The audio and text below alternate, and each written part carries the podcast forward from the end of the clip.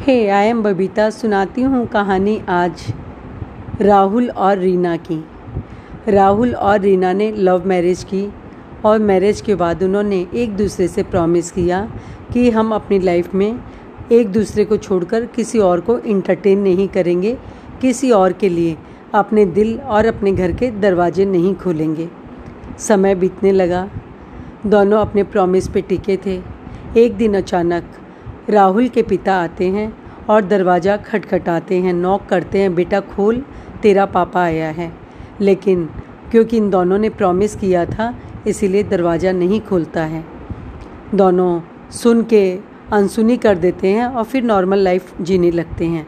थोड़े दिन और बीतते हैं, उसके बाद रीना के पेरेंट्स आते हैं और गेट के बाहर से आवाज़ देते हैं, रीना, बेटा, दरवाज़ा खोल, तेरे पापा आए हैं।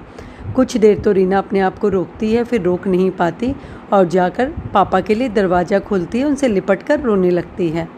पापा को घर में वेलकम करती है। पापा एक दिन रहते हैं, दो दिन रहते हैं, फिर चले जाते हैं बेटी से मिलकर।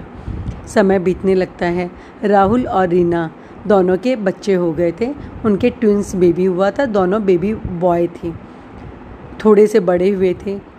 तीन चार साल के हो गए थे। फिर रीना ने कंसीव किया और इस बार रीना ने एक डॉटर को जन्म दिया। बड़ी प्यारी सी गुड़िया थी वो और इस बार राहुल बहुत ही खुश था। उसने पूरे शहर को इनवाइट किया था पार्टी के लिए। पूरे शहर में उसने मिठाई बटवाई थी। जितने जाने पहचानने वाले जितने लोग थे, सबको उस पार्टी में उसने इनवाइट किया था। ये सब देखकर रीना बहुत सॉक्ड हो जाती है और कहती है, जब हमारे पहले बच्चे हुए थे, तब तो तुमने इतना नहीं किया था।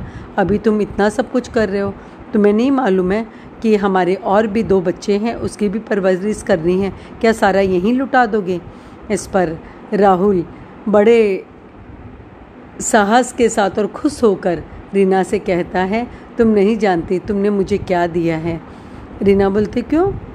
ऐसे क्यों बोल रहे हो? बोला तुमने मुझे वो दिया है जो मेरे लिए दरवाज़ा खोलने वाली है। और ये कहकर दोनों की आँखों में आँसू थे और अपनी बेटी से वो लोग लिपट जाते हैं। देखा अपने बेटियाँ क्या होती है और उनका दिल अपने माता पिता के लिए कितना धड़क सकता है। है ना? ये डिफरेंस हमेशा ही रहने वाला है और शायद रहेगा। है कि नहीं? सोचो सोचो। Thank you